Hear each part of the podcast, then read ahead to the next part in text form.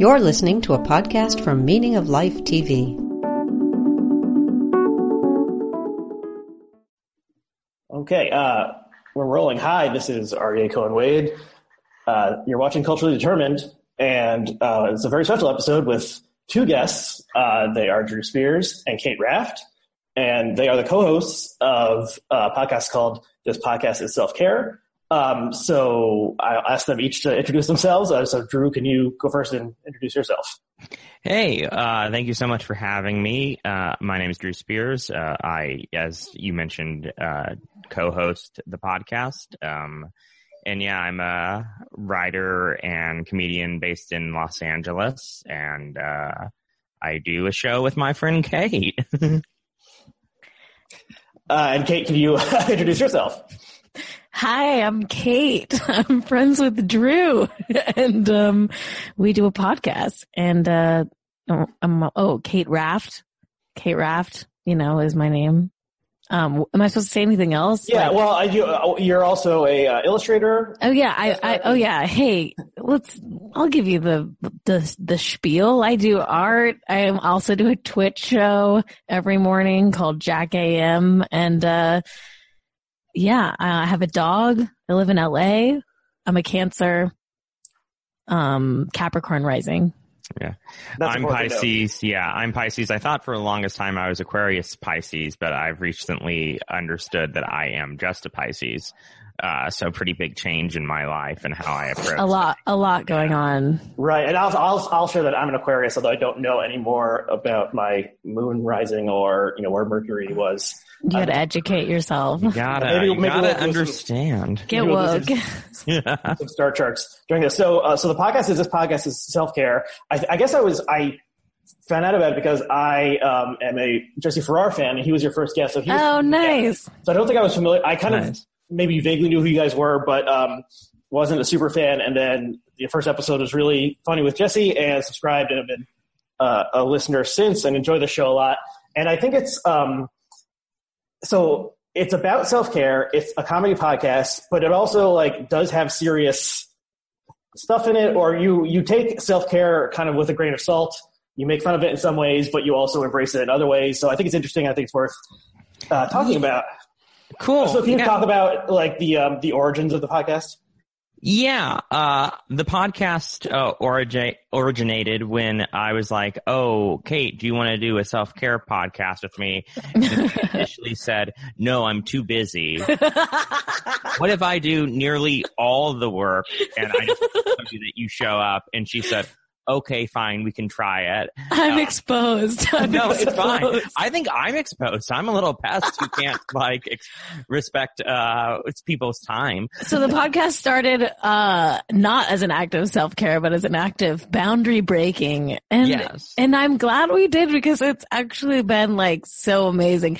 I sometimes sometimes my gut reaction is to say no to things. I mean, I can be a negative person. I don't know and I think probably latently, um, I think there's two prongs of this. One is I like hanging out with Kate. Um, I was in a place in my life where like there was a lot of transition happening and I was leaning on Kate, uh, like a lot. And I was like, I, and I also have that problem of like, I need to like, ensure that I stay friends or you know, see people, I need to fold them into my work life. So I have I, that too, though. I definitely suffer from like, we, if we're going to be friends, like, what are we working on? And like, I'm glad we do the podcast because it, I mean, like, you know, we are friends. We should just hang out without working on something. But if we're going to work on something, why not it be like actually like taking care of ourselves?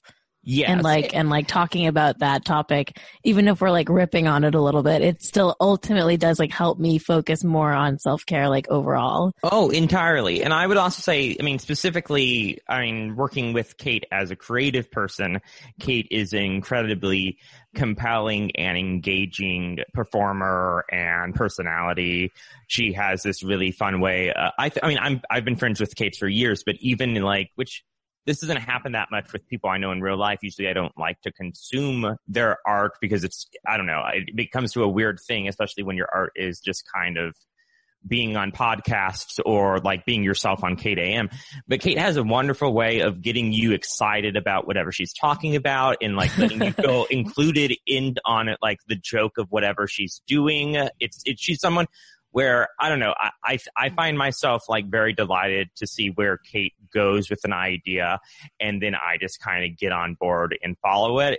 It's uh, it is like almost like a weird like parasocial thing where it's like I really enjoy watching and listening to my friend Kate, whether it be on like Jack AM or. Oh my God, Drew! Yeah. Stop! You're making me blush. Uh, I'm a big. I've always been a big fan of Drew. Like Drew is a star in the LA comedy scene. I'm just like a like a tiny little baby compared to Drew. Could not be, could not be further from the truth. um, but I, I do want to speak uh, a little bit because you mentioned the tone, uh, and I'm I'm glad uh, because um, I think the tone of the show is confusing for some people because it's like we're Good. not doing character. yeah, it's good, good. I'm glad it's I'm glad it's a little alienating and strange. it was not on purpose, and it's not on any sort of like. I don't think Kate and I said so we're gonna do characters or anything like that because I don't feel like I'm playing a character. I feel like I get in a headspace where like I get a little loopier and a little sillier and like go on a little bit more flights of fancy. And you know yes I'll say stuff that I don't 100% believe uh you know deeply. You know I think we probably are influenced by stuff like Hollywood Handbook in that regard where yes a lot of things are tongue in cheek but also I don't think I'm being insincere at any point. And I mean, we talk about this on the show. Self care is such a interesting thing because it is essential and it's something we do. But now it has been co opted by, you know, these kind of gross capitalist forces where if you Google wellness or self care, it's a billion dollar industry. Right. See stuff about like what's best self care in the office workplace to pr- make uh, efficiency go up. Exactly. Yeah, we try to bring like a like anytime we're being like cheeky or whatever, it's usually at the expense of capitalism. Um, and I think that's fine. Like we're not making fun of self care. We're make we're you well sometimes we are, but usually we're usually when we're making fun of what we're talking about, it's because it's like it deserves it. Yes. Yeah. And that's what's kind of fun about it. And we talk about this a lot. Like self care is this kind of big blanket thing where you can use it to justify, you know, bad behavior, uh, antisocial behavior. I certainly see have and have seen people online, you know, just being like, you know, if someone's toxic in your life, you need to cut them out. And then it's like, well, let's define what being toxic is. Maybe, Yeah. you know, you're being unfair to someone and maybe don't want to Yeah. help Maybe, people during maybe you have like no compassion. Yeah. Okay, were you doing the the uh, claps, the emoji Yeah. claps just there? Okay, I, so that's, I know I was doing a visual bit, and this is definitely a podcast. oh, well, well, well, we we are we are visual we are visual as well. But I wanted to ask about, um, I mean, the entry. Okay, so you you have a bit recurring bit the beginning of every, every episode. You say um, this podcast is self care. That you know the only podcast that is in it in of itself self care. All other podcasts are emotional labor, and then you kind of do like a riff making fun of some genre of, of podcast. So this, this podcast is, is emotional labor, and I guess those are you know those are those have become the two contrasting poles of this world. Is like you know uh, I, I think emotional labor originally had this meaning that was like you know for like a, like an airline stewardess or something if she has to be like smiley and friendly all day long Sure. and she's not really being compensated for like the fact that she's faking emotions and then it kind Right. of moved into like a more general space where it's like if you ask anything of me at all like and are not Right. paying me like this is this is emotional labor like you know There, yeah, there's some, there's, being It's- kind is emotional labor or something along those lines hey, being kind is emotional labor and pay me to be kind. That's why, that's why I'm always mean because I'm, yeah, I'm not getting paid. Uh, yeah, I think the, for me, the classic example of emotional labor is like, like when you have to ask your significant other to do the dishes or something. Like, yes, they're washing the dishes, they're doing the actual labor, but you had to be like stressed about it and, and asking them to do something and like, you know, like that, like household emotional labor is, is what I always, that's like my classic example. Yeah, I think the emotional labor thing and how it did start originally in service and was like a literal cost analysis of like, you know, uh, you know, when you're a server at a restaurant, you need to be nice so you get more tips so that Right. you can live. And at some point, you know, emotional labor did kind of uh, cross over into the domestic, you know, most likely because, um, you know, women in domestic partnerships with, you know, I can only speak with cishet men, uh, as experience, um, you know, sometimes do bear a certain amount of emotional brunt and, you know, it stems back to, you know, they were expected to keep the house and things like that and how that's not really treated as a job. And it, you know, and I think in that case, it definitely should be, and you should acknowledge what the actual labor of relationships is. And, you know, if someone is doing work in a relationship, whether that be, you know, I mean, I'm just starting to plan a wedding and I'm very like in my head about like, I don't want my partner to be the one who has to Right. do everything. And then I go, sure. And then I think like from there, the kind of emotional labor has kind of gotten co-opted online because, you know, online flattens any sort of discussion or discourse so that like certain buzzwords, you know, it's emotional labor or gaslighting. And then it's just like, well, anything can be that if you stretch the boundaries of it. You know, I see a lot of people being like, don't ask me questions online. That's, you know, emotional, Yeah. la- which well, is just like, like, yeah, and there's always like, and there's so many shades of gray. So like, Drew's right about things getting flattened, but like, you know, don't ask questions online, but like also like that, like that might be like unreasonable, but then on the flip side of that is like, don't ask like a marginalized person to necessarily like explain to you, like, you can do your own research. You don't have to like ask like, you know, a trans person to explain to you the history of like Mhm. trans rights or whatever. Yes. Or like, I mean, I feel like I've gotten in fights online with people when the issue of performers with disabilities not getting cast in roles in lieu of performers without disabilities when it comes to playing people who are with disabilities. And like that is, you know, definitely labor being like, let me explain to you why Right. I'm not just being a wilting snowflake, you know, about, you know, Bryan Cranston playing, like playing a paraplegic. It's about literally jobs being taken away from Yeah. me. Um, but I think also at the same time, and Kate's entirely right about that. And, you know, the right does definitely love to engage, you know, debate me, debate me, debate me type things. Yeah. Uh, but then taken to the further extreme, you are just like kind of like being like using kind of self-helpy language and, you know, you know, psychological language to just like, I mean, I think Kate, we've seen this online Yeah. when people have thrown around the term abuser or that's Oh, abusive Yeah. in totally inappropriate context when it's just like, Especially like, people throw ab- abuse around like a lot. They throw like harassment around a lot. Like it's like these things have definitions, but okay, go off. Like yeah. Yeah. And so like that, I think that's kind of a nod if we're having fun with that. Uh, yeah, we love, our- we love, well, also like, you know, we just love like when people co-opt self-care language to be dicks and like that's like our favorite thing. Me and It Drew love, really we, funny. we like actually like love that and we're like deeply obsessed. So, like so as much as we're saying it's bad, like if you do that, like we have to stand. Like Yeah. we stand.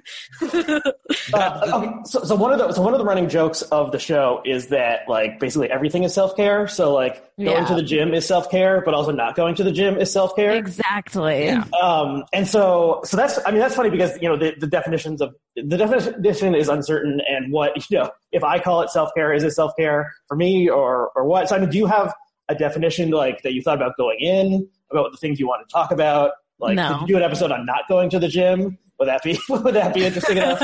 No, uh, and I would go as far as to say, I mean, well, I think one of the reasons why this kind of landed as a topic for a podcast is, on one hand, yes, there is this like crazy industry, but also like, you know, framing it as everything is self care and what we're asking people is like, I think maybe me being lazy and being like, well, this is a podcast of asking people what they like and what they Yeah. like to do.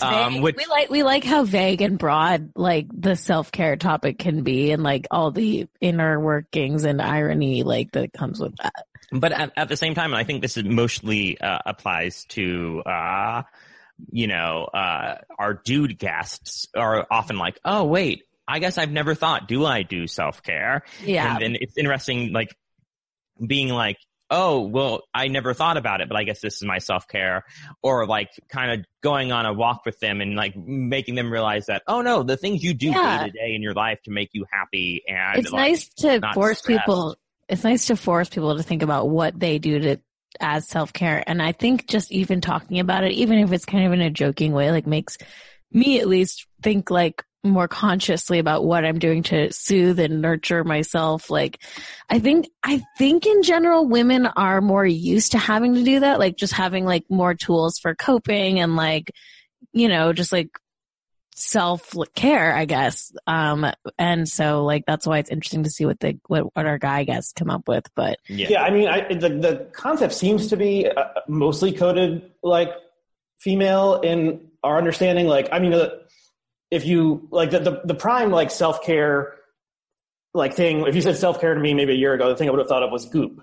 Um, yeah, the whole industry is very is very female. That's which is why I love do that we do this podcast with like me and Drew. Like we get the male perspective on it. Like we get we get guy guests to come in and like I don't know. It's like it should not be a feminine thing to take care of yourself, and it's like uh, it's so rooted in toxic masculinity that that even is like what we associate that whole. I mean, you're not. You're just not even marketed the stuff that women are marketed like when you're a guy like in the and half the products aimed at self-care marketed towards women Yeah, which I is mean, interesting yeah, there no, is no, the no, half of it. Sorry, oh, go sorry. ahead.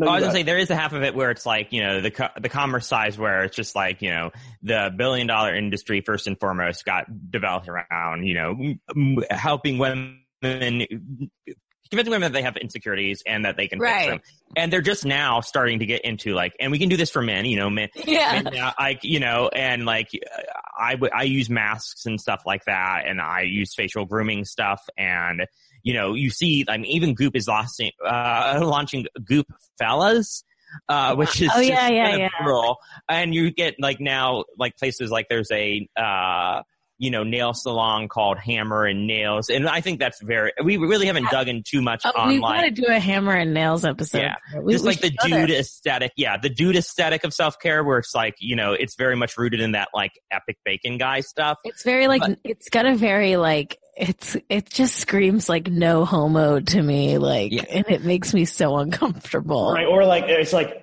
it's kind of like tactical gear that you would you like use in a counterinsurgency operation or something. Yeah, like, they want you to feel like me. It's like James Bond is handsome and probably washes his face with more than just a washcloth and water.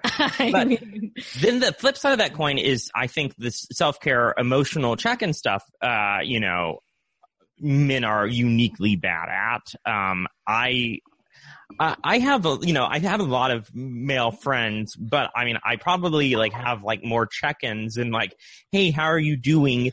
And it gets beyond fine a lot quicker with, uh, my, uh, friends that are women. And it's, it's like, it's just like, it's harder for men. Men have been, you know, kind of, and I don't think it's ever something that I'm consciously doing it when I'm like, when someone asks me how I'm doing, and it's like, I don't want to get into it. Or I haven't fostered a relationship where we get into emotional depth, but it, it does permeate. Like, it's just like men don't have those conversations about like, how are you feeling? Like, are you doing okay? Like, you know, right. oh, I feel anxious and scared or sad. You know, they don't really labor, label emotions and share emotions. Uh, They usually, um, we talked about this in the Caroline Calloway episode where Kate was like, you know, did you have a friend who was like a Caroline Calloway, Natalie type thing where it's like, you know, uh, one friend gets all the dumping on.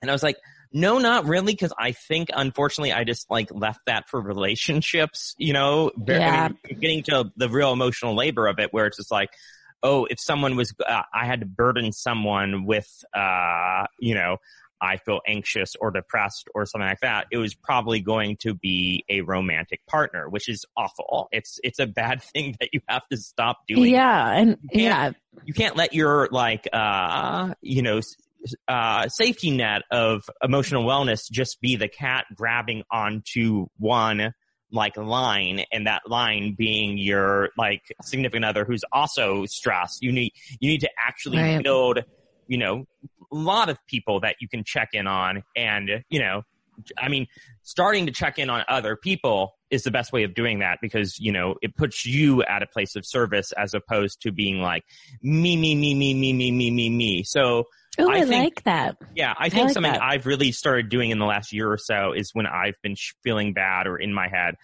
reaching out to others and being like, "Hey, how are you doing? Oh, I heard you were up for this job," or "Hey, last time we talked," and it gets me out of my head and into a service-minded place. I like that. Yeah, that's interesting. And you know, We can all be doing more of that for sure. hmm self care, like self is in is in the name, and so there is like something. It's obviously self directed. It can become selfish, I suppose, at some point. Eh, But also, you know, uh, usually, um, unless you're like meditating or something, uh, reaching out to another person is a good way to like make you feel better or them feel better or both. Um, well, in meditation is such a like funny example because it's like you can do meditate. I could go walk to a seat and just sit and meditate for five minutes, or I can go and spend twenty thousand dollars for a week long retreat. You know, uh, Right. led by a guru. It is so funny how like, but like you know, maybe when you're not raised in a household that like values meditation or things like that, you never realize that oh, anyone can just meditate. You can just like, right. There's learn and literally read about it. there's no barrier to entry whatsoever. But Right. like the wellness community does try to make it like, oh, learn how to do it our way and spend all your money. you don't it. have to take a, a transcendental meditation class. Yeah. Right, and you did you did a recent episode uh, with someone who does transcendental meditation, um, which I, I didn't really know anything about, so that was educational. Yeah. TM Yeah, shout shout out to Leanne Bowen. Yeah. Um, so okay, so another thing you do in pretty much every episode is um, you pick up a crystal and you light some sage. And Oh, actually, yeah. I'm holding a crystal right now. So I um, I'm not a crystal guy, but I do have this crystal that I often kind of like treat as a worry stone. Uh, Nice. recording these things. So, um, so, so here's my crystal, and then can you talk about like the the crystals and the sage and whether you you feel like you're getting energy from these things, or this is part of the part of the bit, or or how do you treat these things? Okay. Uh, yeah, so go off, Kate. I am a big crystal person and sage person. Um, be, not because I think these things hold any like real magical ability. And obviously there's got now some controversy with, with crystals being maybe like, um, irresponsibly mined, you know, and Yeah, there's a good maybe- Guardian article about it that we discussed behind our paywall. Mm, mhm. So now I don't know if I can publicly rep crystals anymore. And sage has a whole cultural appropriation element to it from Native Americans. But um that stuff aside, I think that taking the time here's why I like crystals. They're part of the earth, they're rocks. And there's something very grounding about just having like a little bit of nature in your hand, something that came from the earth and like I whether they have magical abilities or not, each crystal is dis- is assigned a different sort of like thing that it's supposed to help you with. Um, usually it's just like healing or like throat chakra or whatever, like some person somewhere decided that this crystal has this power. So whether you believe that power is real or not, I personally don't believe the power is real. I just think it's nice to think about that thing and it sets your mind in that direction and it kind of just like poisons your little brain in a positive way. Uh-huh. Yeah, I mean, Kate. Kate put it in a more like silly way on our show, and she does. She has art around this, but uh, she says, you know, fake magic is real, and I, I do think that's uh, a, a, an idea that's interesting. Where you know, it's like if this crystal is supposed to ground me and help me stay present. I don't actually think I'm getting energy from it, but you know, it's like, oh yeah, if I'm holding it, I'll notice Right. it, and then I'll be like, oh yeah, stay ple- present. I think I it's like you're tricking your brain into into focusing on on something because like everything is the world. We're just sc- scatterbrained all the time, and it's nice to like take a moment to be like, I'm gonna look at this fucking rock and think about like you know like boundaries or whatever. Sage is the same thing where it's like when I light sage, sage is, is what you what you light, and the smoke is supposed to like I don't know, bring like a, a cleansingness to the air around you and like whether that's magic cleansing, like getting demons out, or it's just like let's smell something nice. Like, I think it's nice to light sage because it's a distinct smell. And every time I smell it, I think of like positive, peaceful feelings. So that's another fake magic being real. Mm-hmm. Um, so you guys are millennials. I'm, I'm an older millennial. Um, mm-hmm. I think probably most of the people you interview are millennials. It does seem like there's, there's a connection between millennials and self-care and also millennials and this, uh, return to like being interested in tarot, you know, astrology, crystals, magical thinking in general, and, yeah. and so forth. I mean, do you have any thoughts on on that? I mean, I, I my guess would be it has something to do with like precarity and um, poor economic circumstances. Oh yeah, big time. I mm-hmm. per, I think it's also that so many of us don't have um any sense of spirituality in our lives. Like most people I know, at least here in LA, like aren't really religious or anything. And like there is something like n- there's something kind of void in in like I'm an atheist, but it's nice to have fake magical things like like tarot and stuff in my life because it's like I don't know, it's soothing. It's like, oh, like our ancestors had religion for a reason. And like maybe like I'm reaching out for like some sort of spiritual placeholder. Mm-hmm. Yeah. I mean, I, I think there's that and it really is nice. And the things in my life that feel like religion, I find great solace in it. And I've had to kind of come onto that myself because, you know, I was also not raised religious and I'm going to crib a little bit from my fiance, Carrie, who works in, uh, kind of uh, fringe science and spirituality. And the studies are out there that like the people who identify as most religious but also superstitious are the most marginalized groups. And it's like the groups with the most economic precarity, with the least amount of social standing of, you know, status and respect. And so there is a, uh, I think direct. Oh, wow. Yeah. Between stuff like that, where it's like, well, why do you, whether it's like, it's like, yeah, do things like that. I think specifically, um, as far as the gendered thing, where, you know, tarot and crystals, I think are kind of more feminine, you know, I think there was a real uptick in that, you know, post Trump's election. Uh, but I mean, there's also the science and health side of it where it's like, listen, I mean, our friend Natalie came on and talked about uh, coffee enemas, and she explained, you know, why she does coffee enemas and what she believes coffee enemas to do. And my personal belief is that, you know, if, if she feels well after a coffee enema, that's great. I don't know if all the science bears out, but you know, we are a generation that has, you know, a real like uh rooting with healthcare, you yeah. know we have the least we have the least like access to healthcare that any other generation has had and we have the the least amount of money like as a as a generation.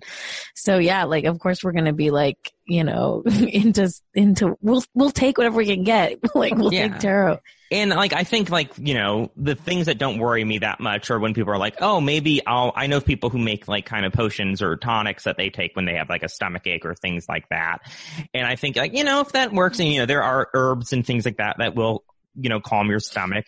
And right. if it's a self empowerment thing, that's good. But unfortunately, you know, taken on a long enough, you know. Uh, oh yeah, if you thing. follow it, if you follow any of these roads, it does sometimes lead to being an anti-vaxer. which like we're not, we are not.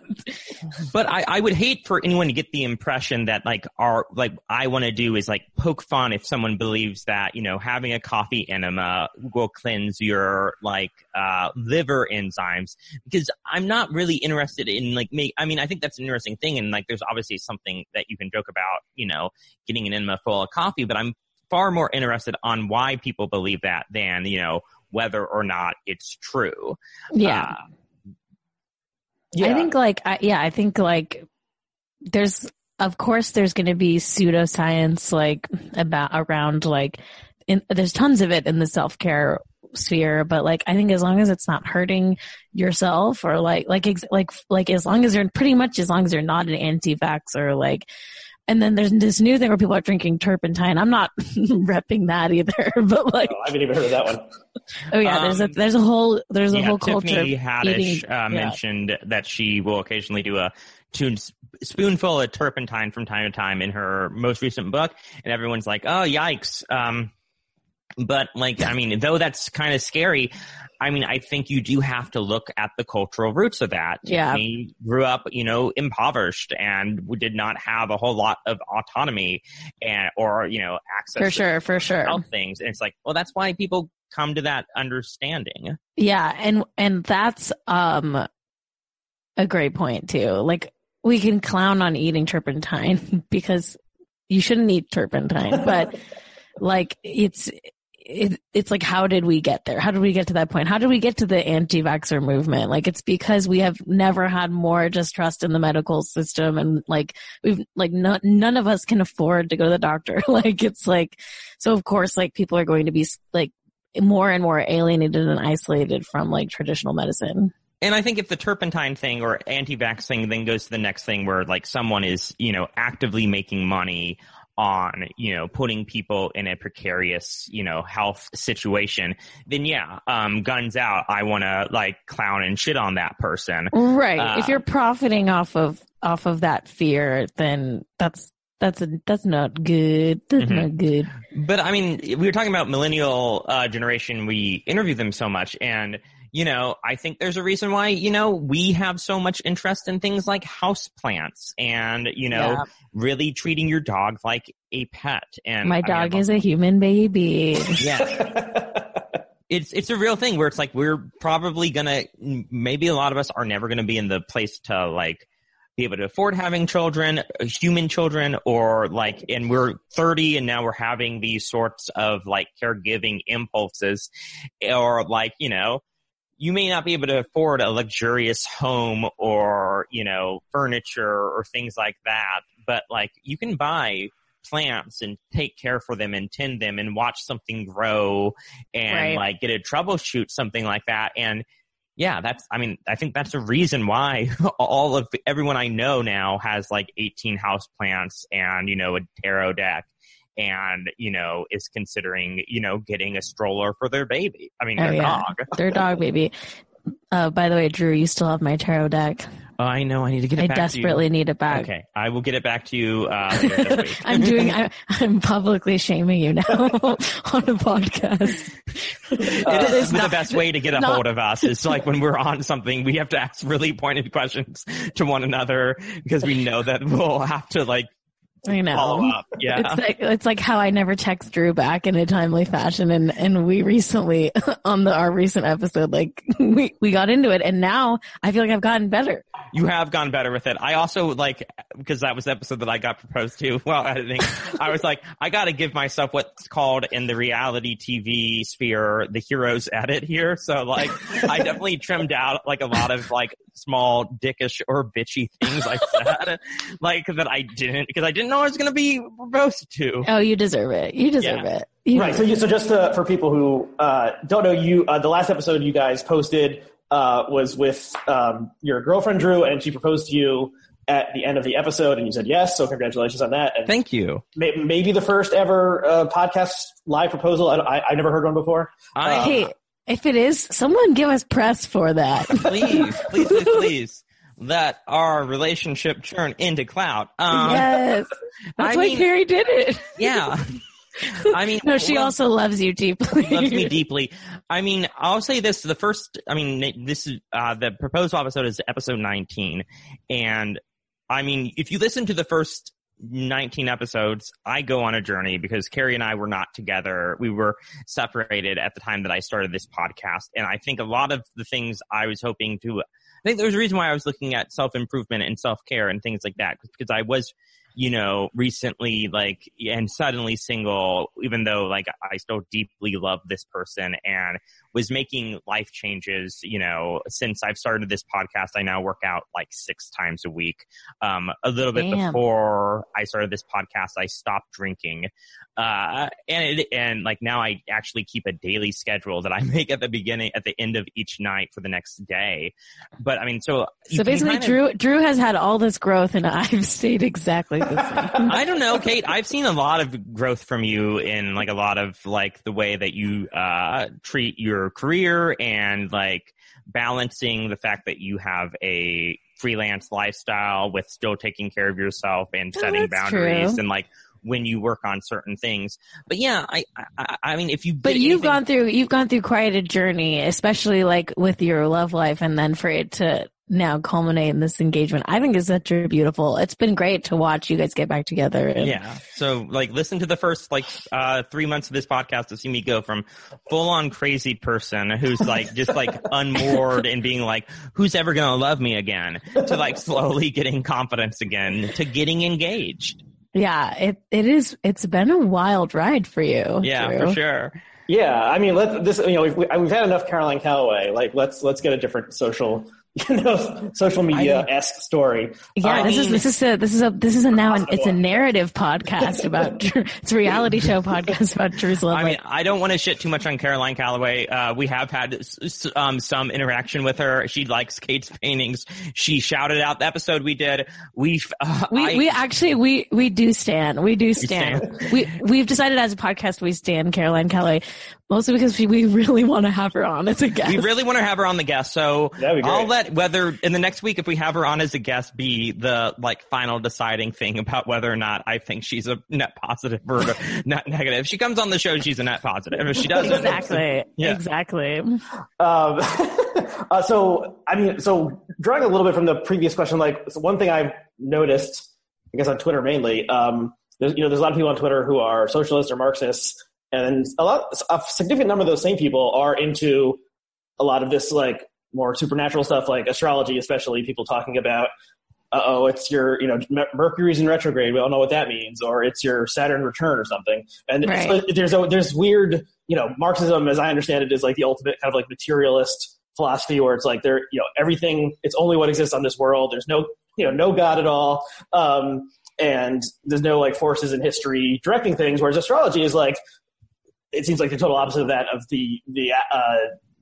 you know what time you were born and, and where exactly uh, is determinative for your life through these occult powers that no one I don't know I've never heard exactly why it happens this way um, from anyone who believes in astrology it like just is.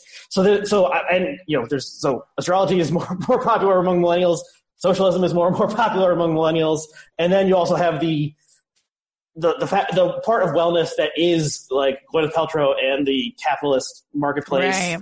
and in, in, some way like co-opting this idea that was originally from because I was I kind of vaguely remember this. I looked on Wikipedia. It was originally one of the first coiners was this black feminist radical named Audre Lorde. If I'm I might be pronouncing that wrong. Um, mm-hmm. And she, during like the civil rights era, she said, uh, "quote Caring for myself is not self-indulgence; it is self-preservation and that is an act of political warfare. Um, so I don't know exactly where I'm going with this, but it, there's there's all these different uh, forces, uh, material or perhaps you know coming from the, the, the music of the spheres that are uh, influencing people to go different ways. So in some way, it seems like you know if you're yeah if you have no power, then embrace right. it. Um, embracing astrology, saying like it's all it's all out of my hands. I can't do anything about it. It was when I was born. That's what made me this way, and that's what's controlling everything around me. That's like that's one way. And then you know, if you're a Marxist, you also believe in these like big forces, but they're all but it's capital that that is you know sure.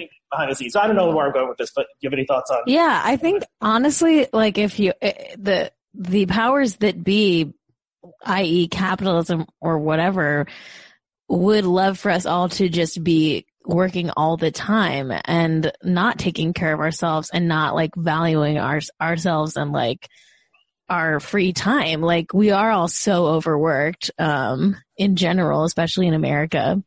So yeah, I think like that is like why like, you know, self care is so important. And the, when it comes to the religious, like the astrology stuff, like, I don't know. I know so many like uh, like witchy uh, astrology, like communist like chicks. Like I think it's like there's there's definitely like I guess the in traditional Marxism, like it is about like it's it's anti-religion, but I, I don't know. There's astrology isn't a religion per se. It's like kind of just like I don't know.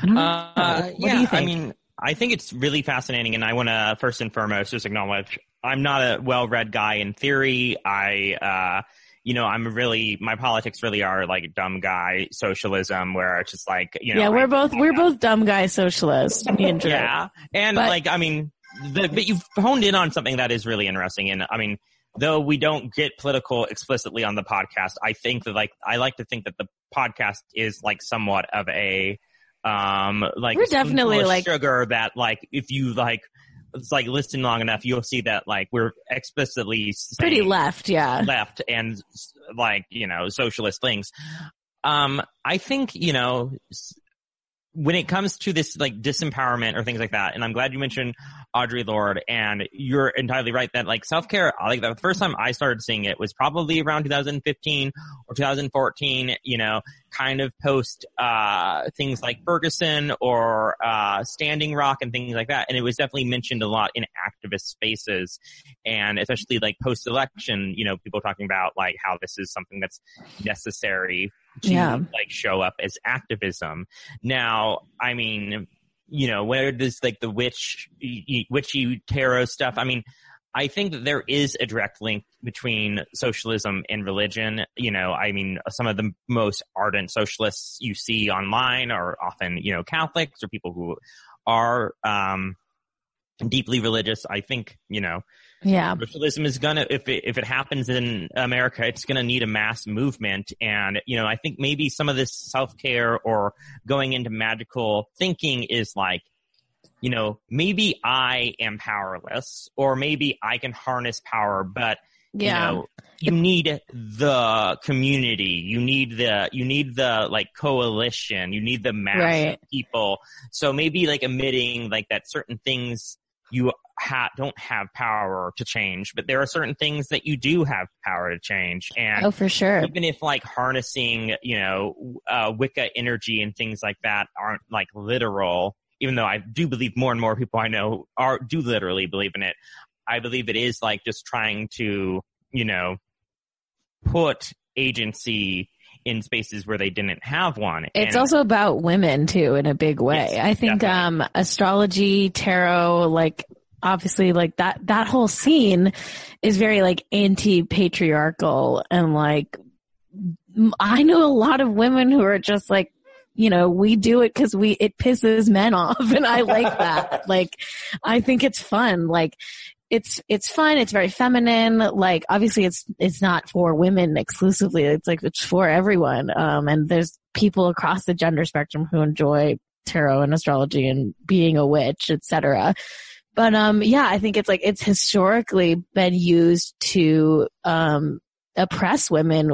Just the concept of witchcraft, and I think it's it's fantastic that it's having this like sort of like you know, positive renaissance, like in our modern culture where like women are being like, no, like women, non-binary people, men, everyone are being like, no, we're reclaiming this thing that, that was like very like, you know, misogynistic, um, or like that misogynist would use to tear down women in the past. Like this is now something we celebrate and something we enjoy and it's fun and like lighthearted and, and it's of the earth and it's very like, you know, yeah. it's very, it's very anti-patriarchal in a way. And capi- think- and, and what's more capitalist than than you know patriarchy? You could they're they're interchangeable sometimes. Yeah. I, I, I do want to attack that, and I don't have enough time to get into this, but I think like a lot of like witchcraft and magical thinking, uh, you know, as a religious thing that people have grasped onto to get self empowerment is like kind of weirdly picking up the mantle of things like uh, Satanism and uh, the uh, organized atheist movement that I think unfortunately has gone so far to the right and so far into libertarianism. And I mean, especially organized atheism just being a pipeline sometimes to the alt right because it was, you know, places that ultimately they didn't want to, you know, address the fact that like, uh, you know, marginalized people are most likely to believe in, you know, magical thinking or need, uh, you know, religion. They just wanted a boys club. So I think that sort of like self, uh, preservation, and I don't mean this about necessarily the Church of Satan. I, I happen to know some people involved in that and they're very cool.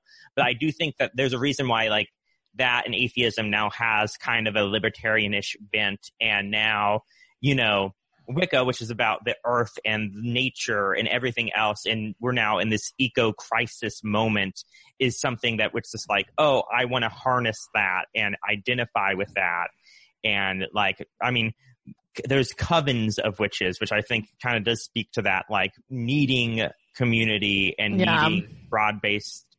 And it's it's we're I don't think we're there yet. We do obviously. I mean, if we're talking about left movement, we need to articulate things like care and wellness and community and spirituality, um, because otherwise, the other side, whether that be capitalism or the right or anything like that, is already hard at work at you know using things like self care and wellness and just injecting it into the workplace. The Right. you know, oh yeah, take five minutes to do yoga, but I'm going to call you at 9 p.m. Exactly. and expect you to pick up the phone. Right. Oh, th- This is a similar critique to like the this idea that of like Silicon Valley um, mindfulness meditation, and it's just to like optimize your mind to be even better at coding ones and zeros, you know, more efficiently.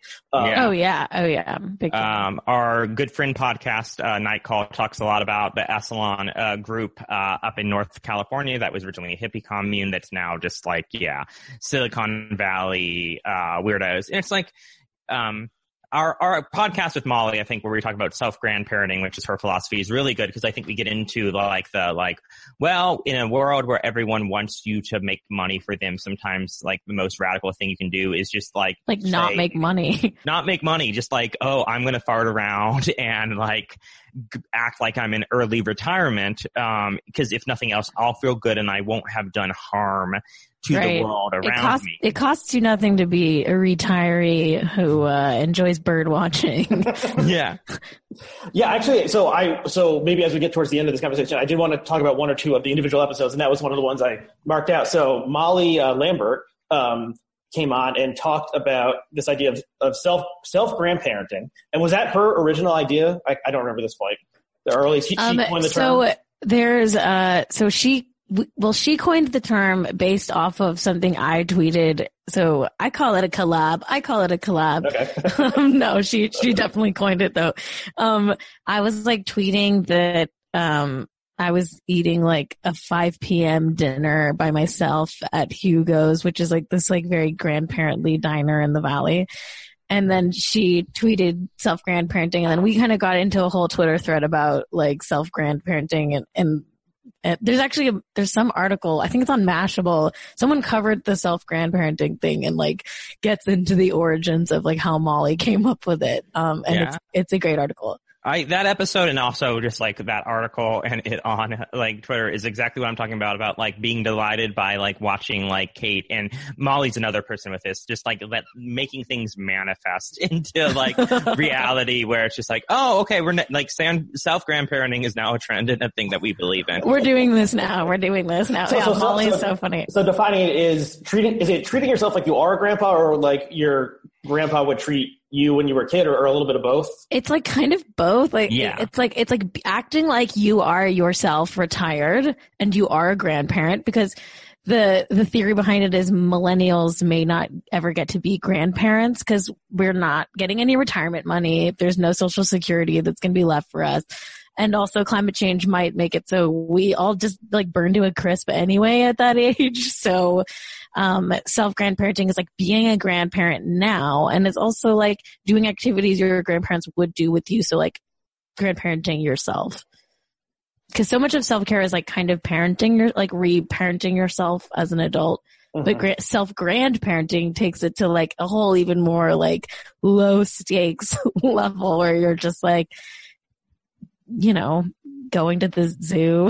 I don't know. What do, what do grandparents do? Like, Oh, you there's so know, much, like, like building you- on a collection of things. Uh, when you're when you're a retired grandparent, you, there's so much you can do. Like the the world is your oyster. Like when we grew up, our grandparents like they just like mine like traveled like the country in a Winnebago and like collected spoons. like it's yeah, just mine like were shit very like chill that. too. Yeah. Uh, and, and I think that episode is a great example of like where it's like we're having a lot of fun and like going off on these like really like absurd and silly things, but like there is like a real thing that we're talking about there, which is like that fear of never getting to have grandkids and like the fear that like we're never going to be able to retire, and Yeah. therefore we're just going to inject that into our lives now. Yeah, and also so much of so many millennials at least in our circle and me and Drew's life are just freelancers. So we like have so much of this daytime nothingness, like when we're not working. And it's like, instead of pressuring yourself to be like working on something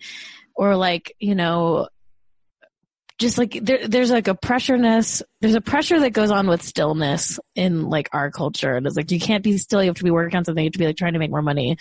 And God, instead yeah. just looking at that empty, those, those, those occasional empty daytime hours as like something you can just be a grandparent during.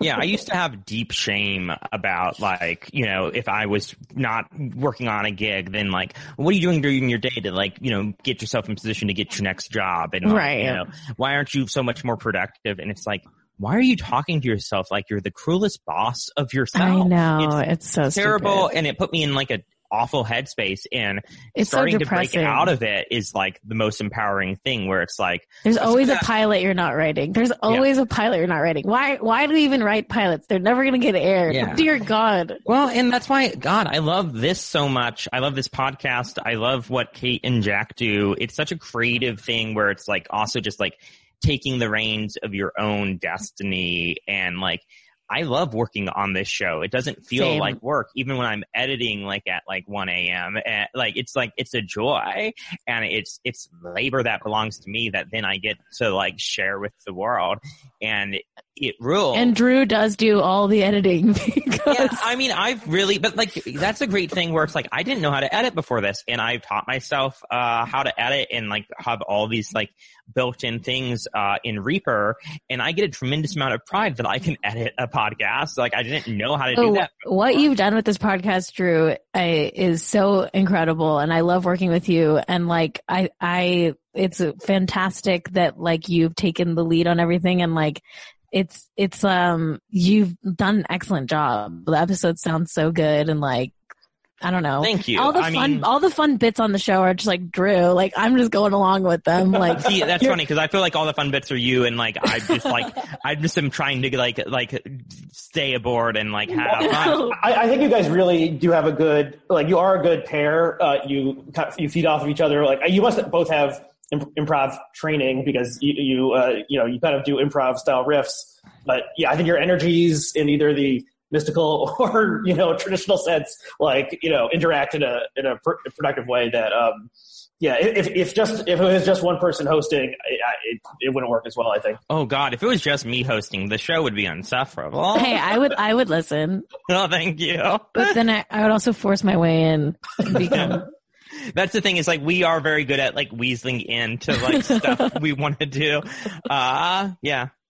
Okay, so one other so one other episode I wanted to ask about, and I think so. Okay, so Jesse Farrar, he actually was a guest on this show about two years ago when he famously um, uh, when he threatened to hit uh, Hillary supporters with a hammer or something like that. And, oh yeah, Fox that I, I had him on, I, I had him on during that point, but so he did his episode was about um, adult coloring books. So that that was like okay, that's that seems within this like millennial self care thing. And then you had um, the next episode, you had Mike Mitchell, um, who is one of the uh, co-hosts of Doughboys, and his was um, Sunday dinner. A nice Sunday dinner was his self care, and then so that was interesting because I never, you know, that doesn't that never struck me as self care. And and you guys talked about like family dinners and things you would like to eat and and stuff like that. Um, and yeah, so I think that expanded the range from just like these, you know, things that involved like buying something and then doing an activity or something to like, okay, this, you know, also it's like being with your loved ones and like the ritual of that and memories from childhood and, and stuff like that. Um, so I don't know if you have anything else to say about that, but th- that was an interesting episode. And, Well, and he's a funny the Mitch, well. the Mitch one is one of my favorite episodes Yeah, the because Mitch like one is really fun. Um, also Mitch gets like so vulnerable and like deep and like it's like a side of Mitch that I feel like most people don't get to see like Mm-hmm. uh that aren't like his close friend and like he opened up about his dad passing away and like it was just it's a very sweet episode and like also Mitch is just fantastic but Totally. yeah. And I think you you uh, honed in on something. You know, um, those were like kind of our pilot episodes. We we recorded with Jesse because like we were like, oh, who would we want to record with? And like Jesse was in town, and I was like, oh shit, Jesse let's get be- him. Let's get him. He's uh, a huge podcast get. That's still like one of our like most listened to episodes. And we didn't really know necessarily about the formats. Which it's like, will you color like coloring books with us? I think we could definitely have Jesse back on and have him talk about like something that he's really deeply care Yeah. about.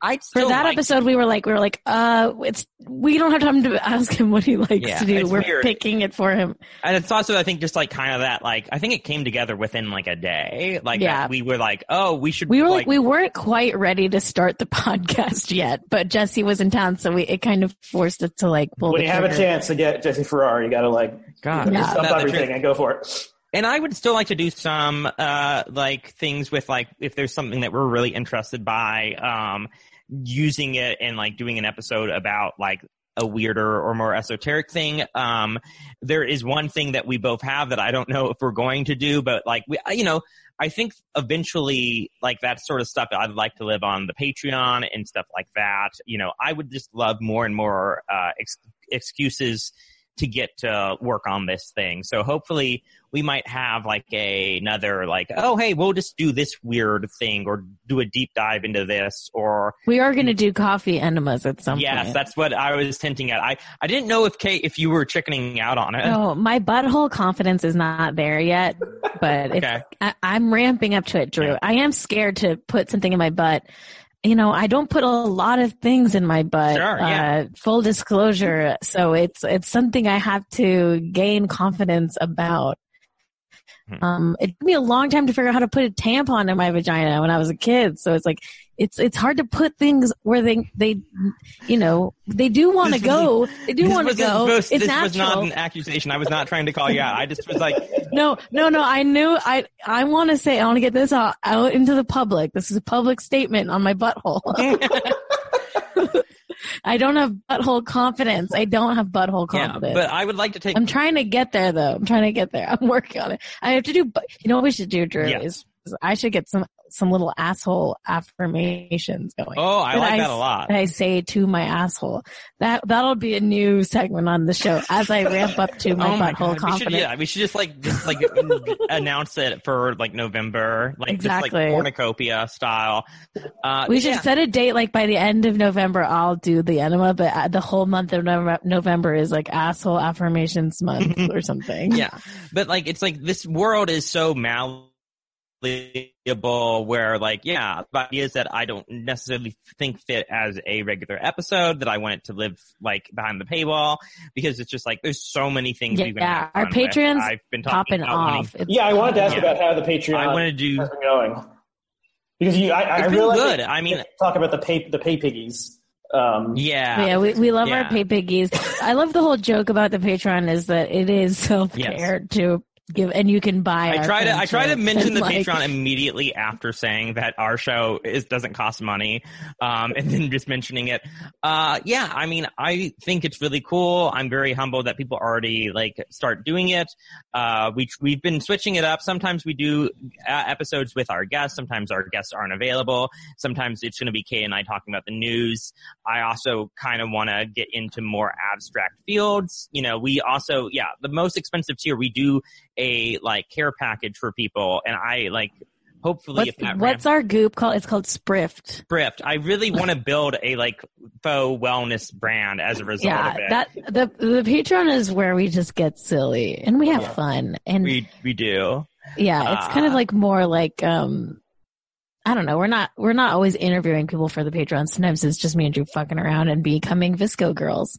Yeah, we have a lot of VSCO stuff on it. We're gonna do a VSCO girl photo shoot. Uh, Yeah. hopefully, hopefully the amount we talk about VSCO doesn't just like betray how old we are and just make us seem like we're Okay, well, so just let's. This is not exactly self care stuff, but but since I'm vaguely aware of this and it seems interesting, and I'm sure many of our viewers and listeners have no idea what a VSCO girl is. What is a VSCO girl? Kate. Um great. A VSCO girl is an enigma. no, I don't know. A VSCO girl is like a is like it's like a it's like a Gen Z trend where basically like you're an eco conscious like cool chick and you like wear uh Crocs and baggy jeans and like baggy t-shirts and your jeans have rips in them and you love metal straws and you love to save the turtles and I oop. Okay, so explain that part. explain Hydro the stats. It's la- Yeah. it's how it's how a VSCO girl laughs. It's 'cause- Yes. Uh, you can write SK, SK, SK. Okay. Uh, Um, also hydro flask water bottles, skincare, um, and Okay, yeah, it's interesting. It's kind of a like anti-fashion trend because you're wearing yeah, it's like baggy yeah, shirts, sweatshirts. scrunchies, velvet scrunchies. It's kind of just like it's kind of an Instagram aesthetic. It's very aesthetic. All of it is very aesthetic. it's also like very much a throwback to like, I mean, the, the look is like from when we were in high school. Uh, like Yeah. just like, oh, like you can wear like a big baggy, uh, uh, hoodie and that's now cool girl fashion again. It's like Yeah. very like comfy chill. So I think there's something that scratches our brains where it's like, oh, now like young cool people are like just like dressing how, And listen, like Drew and I may be the same age, yes. but I am a Gen Z. I'm Gen Z. So, Yeah. I, so I do get it. I do get Yeah, it more than you, more than you guys will will ever. Totally. Yeah, I, I kind of thought it was. It, it, it reminded me a little bit of like, um, you know, like going to the beach on a cold day, or maybe like summer camp, like when people would wear summer camp, like in 1995 or so. Yeah. So, Yeah. a lot, Yeah. There's a lot of stuff like that. Like, these- okay, so I, I, I saw one in the wild recently, and I was like, "That's a VSCO girl." Um, but Big time. It's, But- I think, and one of the things that's really interesting about it is that it is a. It seems like they are looking for like, uh, kind of like m- demarcations of authenticity. Like, kind of like it's more authentic to dress like natural and have like a ponytail and care about the environment and things like that. But it's rooted in a Instagram filter, so it is this weird like Right. straddle of like yeah.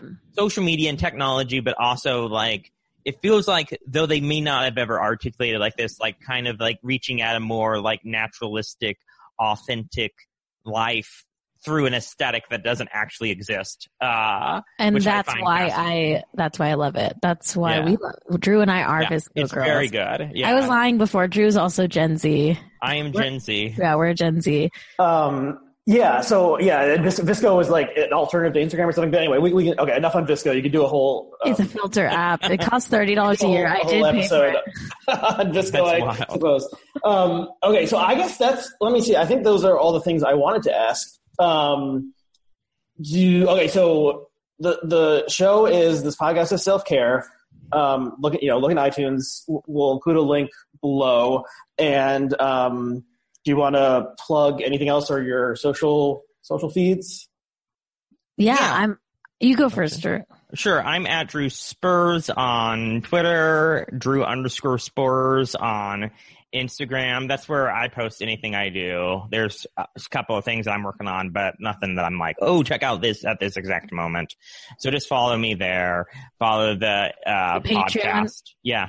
You know, if you like it, yeah, get on the Patreon. Patreon.com slash this podcast is self care. And then our show Instagram is at this podcast is self care. And then our show Twitter is at this pod self care. Yeah. I, I guess the only other thing I would say is if you listen to the show, if you like the show, let us know, drop us an email or thing like that.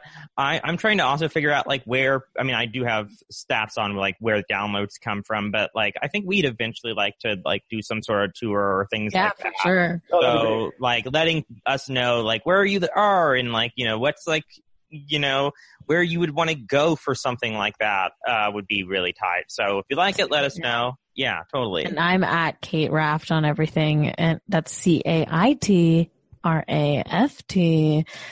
And then I also do a Twitch show every morning from 7 to 9 a.m. Pacific time with my husband, Jack Allison. It's twitch.tv slash Jack AM. It's the best way of waking up.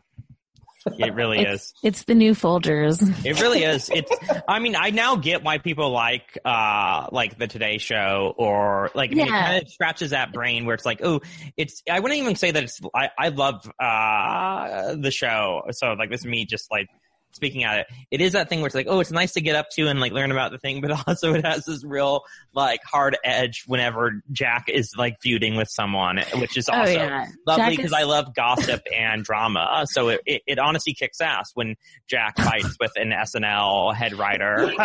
The show gets so messy because I am married to one of the most dramatic posters on Twitter. um, yeah. So I don't think I have any. Oh, I, I have an art Etsy. Yeah, the, Kate's art rules. Uh, she does all the art for our show. Kate's maybe my favorite visual artist. Oh my it's, god! Yeah, no, it's true. I, I, I, mean, to be fair, I'm not like. What about Caroline Calloway? oh, okay. If Caroline does a show, then obviously it's Caroline Calloway. Well, her her life is a work of art. Yes. Yeah, and she also makes um, Matisse um, right, right, right. copies. She said something that rules so much uh, yesterday on her Instagram because she made like a rare uh, group of like 21 pieces of art this week. And she was like, maybe that, who knows the next time these pieces will all be together in the MoMA or just, just, like, yeah, all 21, like your 21 copies of the same thing are going to be in MoMA. Give me, give me the confidence of no, not a white man. Give me the confidence of Caroline Calloway.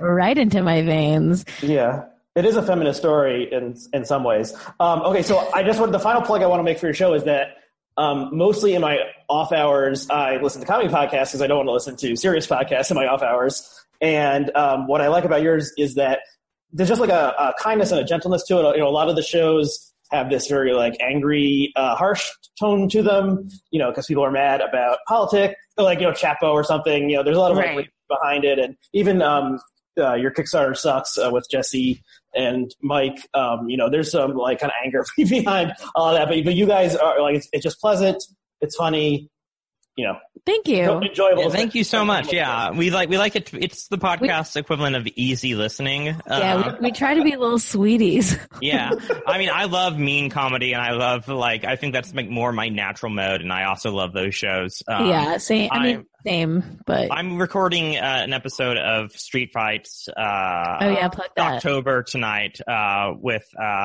Murder Brian and Felix. And it's like, oh yeah, it's been a while since I've had to be like in like that, like, oh, I'm gonna like fucking dunk on a, a dude mindset. So I'm like, so whoever listens to that, don't be, like, don't be too gentle, Drew. Yeah, I'm gonna be like, yeah, check out my self care podcast where I'm a nice person, and I'm gonna be like, I fucking hate this shock jock. There's got to be some crossover between the the street fight shock top crowd and, uh, sorry, not shock top, shock jock crowd and this podcast is so. I think so. I think you need both. You need both. You need yeah, yeah. You wouldn't want you know just if it was all pleasant, it would you would kind of like you know float off into the sky or something. You when we eventually get too exhausted uh, of talking about self care and being nice, like five or six years down the line, we're gonna make a hard pivot into just being real self destruction podcast. That's what we're gonna yeah. do. This podcast is self destruct. this podcast will self destruct.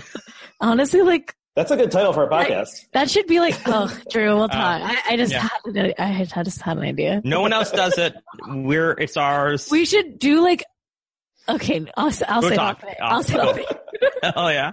Oh my god! Thank you so much for uh, having us. Yeah, thank you for having well, us. Well, I've never had to like confront the intricacies of this podcast, and it's nice to like yeah. say it out loud. Okay, well, I'm glad. Yeah, I'm glad I was able to provide a forum for uh, you know some some analysis. Okay, and now so, never again. never, never, again. again. Never again. This was an. I'm just gonna link. I'm just gonna. I'm just gonna link to this episode. Why are you? When everyone's like, "Do you believe that uh like toxins will come out of your butthole?" I'm gonna be like, "Just listen to this episode." I I, I don't want to speak on. It's it's just not uh, it's not fun to like have it over and over again. So I'm glad we've gotten it on the, uh, a good podcast. Thank you so much. okay. Well, thank you. Uh, thank you, Drew. Thank you, Kate. Thank you to our viewers and listeners, and we'll see you again next time.